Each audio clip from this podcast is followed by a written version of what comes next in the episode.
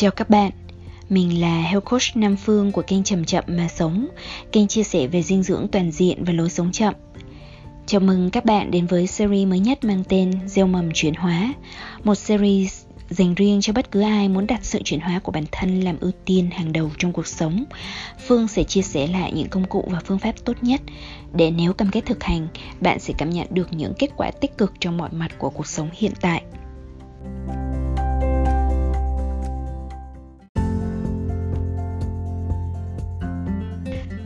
Ngày hôm nay, chúng ta sẽ nói về tầm quan trọng của sự phát triển cá nhân và sự chuyển hóa bản thân mình. Và tại sao đây lại là một môn học quan trọng hơn tất cả những môn học còn lại? Bạn ơi, bạn có đồng ý rằng một trong những sự thiếu sót trầm trọng nhất của giáo dục truyền thống trong trường học là không hề có môn học về sự phát triển của chính mỗi người không? Nếu bạn học ở Việt Nam trong suốt thời kỳ trung học, bạn chắc chắn phải học rất nhiều các kiến thức về thế giới bên ngoài qua các môn như lịch sử, địa lý, sinh học, nhưng không hề được học hoặc được học rất ít về thế giới bên trong chính mình, với các suy nghĩ, cảm xúc, nhu cầu sinh lý tự nhiên hay các tầng nhận thức.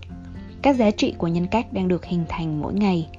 Để rồi đến năm 17, 18 tuổi thì đùng một cái, bạn được nói rằng bạn phải tự quyết định lấy một ngành học cho mình trong lựa chọn hạn hẹp các ngành học mà bạn chẳng hiểu thực tế nó ra sao.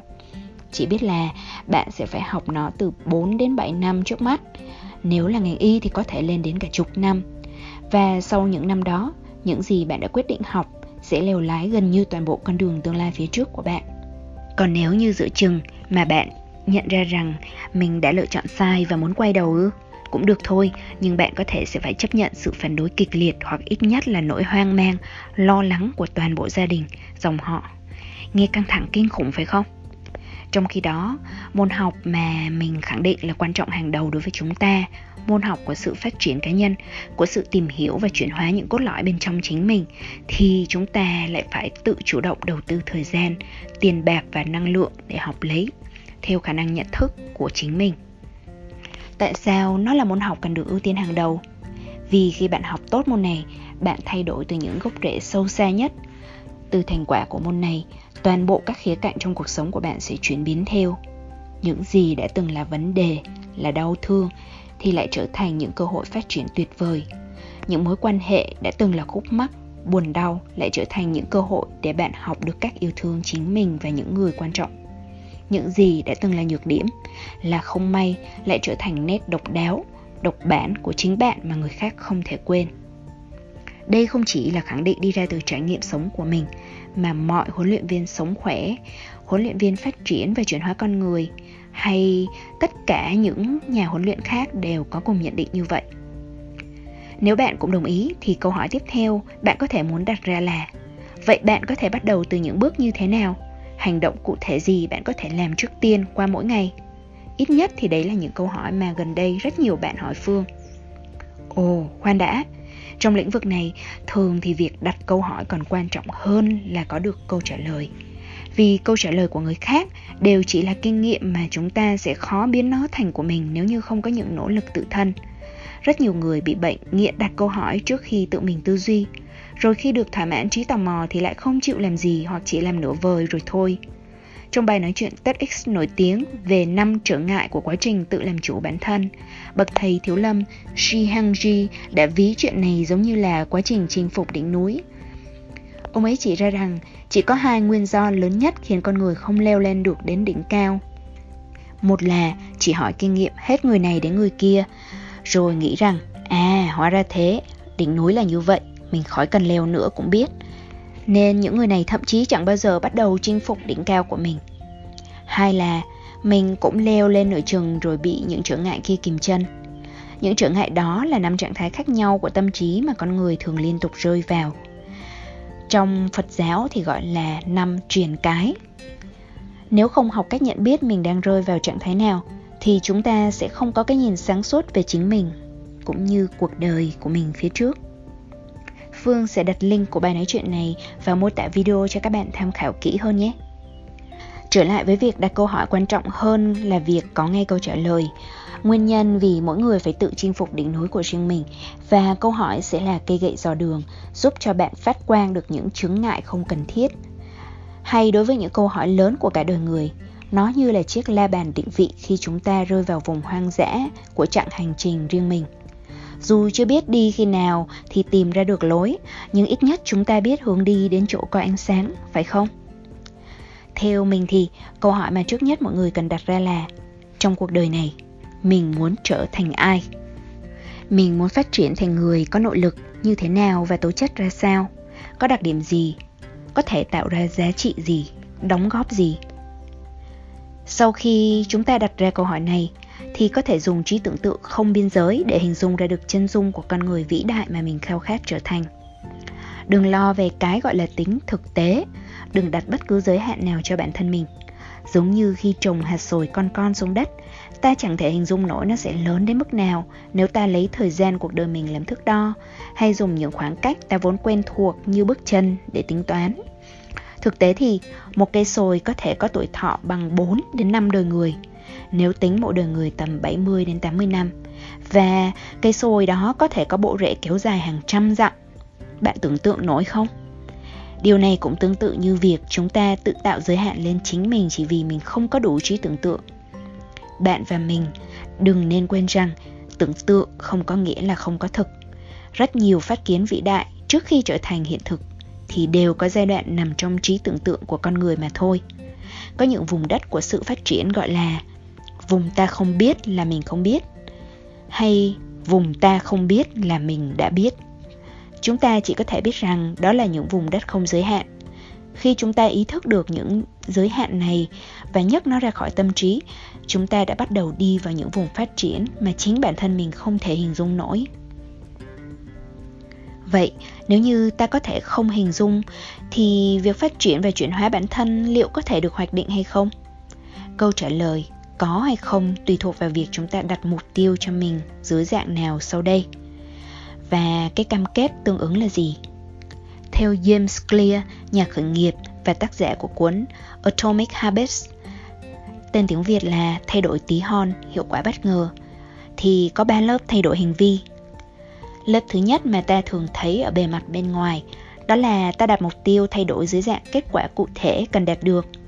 Ví dụ như giảm được 4 kg trong vòng một tháng hay là có vòng eo 60 cm trong vòng một năm tập luyện chẳng hạn.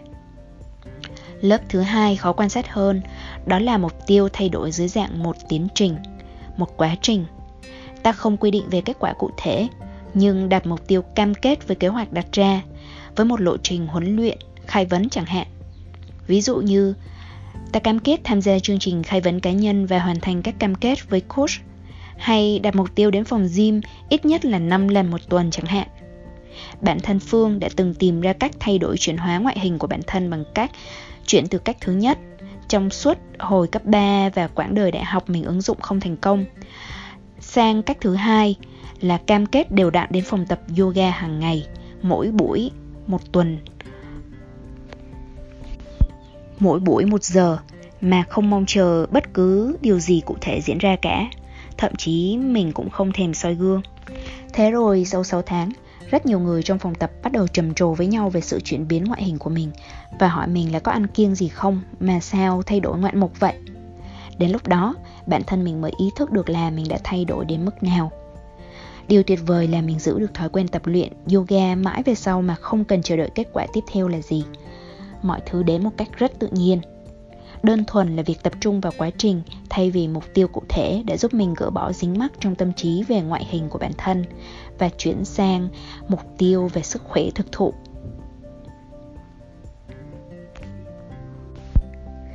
Thế nhưng, trong một năm đổ lại đây, bản thân mình khám phá và thực hành lớp thay đổi thứ ba, lớp cốt lõi nhất. Đó là chuyển đổi định thân của chính mình, tiếng anh gọi là identity shift. Tự định thân là gì? Là sống theo đúng ý nghĩa mình tạo ra cho bản thân và tuyên bố ý nghĩa đó cho thế giới xung quanh. Đây chính là sự thay đổi từ lõi và việc chuyển đổi định thân sẽ tạo ra những thay đổi hành vi tốt nhất ngay từ lúc này. Ví dụ cụ thể nhé. Nếu như ta có một tầm nhìn là trong vòng 10 năm tới, ta sẽ trở thành một doanh nhân thành đạt và một nhà thiện nguyện lớn với đóng góp hàng triệu đô la cho xã hội và từ thiện thì ngay từ bây giờ ta có thể thực tập định thân mình như một vị doanh nhân ấy, nhà thiện nguyện ấy. ta có thể bắt đầu chỉnh cho dáng đi luôn thẳng, đầu luôn ngẩng cao, ăn mặc luôn chỉnh chu lịch sự, cách nói năng luôn đường hoàng cẩn trọng và đối xử với mọi người với một sự tử tế, hào phóng, tuyệt vời. Rồi chính trong những thay đổi hành vi rất nhỏ ấy, ta lại tiếp tục thu hút những nguồn năng lượng tích cực tương ứng đến với mình, hỗ trợ cho mình. Cho đến ngày tầm nhìn của ta trở thành hiện thực, ta mới vỡ òa nhận ra rằng hóa ra không khó đến mức đấy. Câu hỏi tiếp theo nữa là, vậy có thể có những khía cạnh nào mà ta có thể đầu tư phát triển ngay từ bây giờ? Với Phương thì các khía cạnh quan trọng nhất luôn cần đầu tư cho mình bao gồm sức khỏe, kiến thức, phát triển nhân cách và nội lực và phát triển trí tuệ thông qua những trải nghiệm và thực hành. Bạn có thể pause podcast này lại và liệt kê ra những khía cạnh mà bản thân mình muốn phát triển nhé. Có thể bằng cách làm bài tập vòng tròn cuộc sống mà Phương đặt link tại mô tả video này để xem khía cạnh nào trong cuộc sống mà đang gây ảnh hưởng xấu đến toàn bộ cuộc sống của mình để mình quyết tâm thay đổi. Hoặc bạn cũng có thể chọn khía cạnh mà bạn đang làm rất tốt để đẩy nó tiến xa hơn nữa. Rồi, sau khi bạn đã chọn cho mình tầm 3 lĩnh vực quan trọng, cho dù đó là tình yêu hay tài chính, sự nghiệp, sáng tạo hay phát triển tâm linh, thì hãy biết rằng bạn có thể gia tăng khả năng thành công của mình một cách vượt bậc thông qua các cam kết cụ thể hàng ngày. Cụ thể là như thế nào? Đơn thuần là hãy đầu tư tối thiểu cho một giờ cho sự phát triển và chuyển hóa bản thân – đặt ra một khung giờ cố định cho nó. Các chuyên gia phát triển con người gọi đó là giờ sức mạnh, power hour. Bạn cũng có thể gọi đó là giờ vàng, giờ phát triển, giờ gieo hạt, tùy thuộc vào bạn. Quan trọng là bạn luôn cho nó ưu tiên số 1 trong thời khóa biểu hàng ngày. Ví dụ nhé, bạn có thể chọn từ 7 đến 8 giờ hàng sáng trước khi đi làm để tập thể dục, thiền, đọc sách, nghe podcast, viết vẽ ra các ý tưởng của mình kết nối với gia đình, với thiên nhiên, tùy thuộc vào lĩnh vực mà bạn muốn phát triển. Nếu không thể đầu tư một giờ liên tục, bạn có thể chia nhỏ ra thành 3 khắc với quy luật 20 20 20.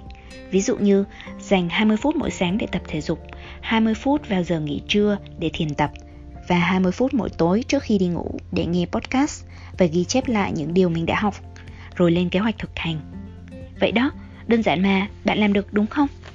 Phương hy vọng rằng nội dung của podcast hôm nay sẽ được bạn biến thành nội dung thực hành với cảm hứng và niềm vui. Hãy chia sẻ về cách thực hành giờ sức mạnh hay giờ gieo hạt của bạn lại cho Phương nhé. Đây cũng chính là điều Phương làm hàng ngày và dĩ nhiên là có điều kiện thì sẽ dành nhiều hơn một giờ. Bởi vì nếu đã gọi là ưu tiên số 1 rồi thì những thứ khác đều cần được thu xếp để dành thời gian cho những ưu tiên này, phải không nào? Bạn có thể muốn lan tỏa những điều hữu ích này đến cho bạn bè nữa hay những người thân yêu của bạn và rủ họ cùng lên kế hoạch cho giờ sức mạnh. Khi chúng ta hỗ trợ cho nhau cùng đạt được mục tiêu ấy, ấy là lúc sức mạnh được cộng hưởng và những thành quả tích cực nhất được tạo ra. Phương xin được kết lại bằng một câu trích dẫn của Mahatma Gandhi mà Phương đã treo một thời gian lâu trong phòng riêng của mình. Hãy sống như thể ngày mai sẽ chết và hãy học như thể bạn sẽ sống mãi mãi. Cảm ơn bạn rất nhiều vì đã quan tâm và lắng nghe. Chúc bạn an lành và hẹn gặp lại vào tuần sau.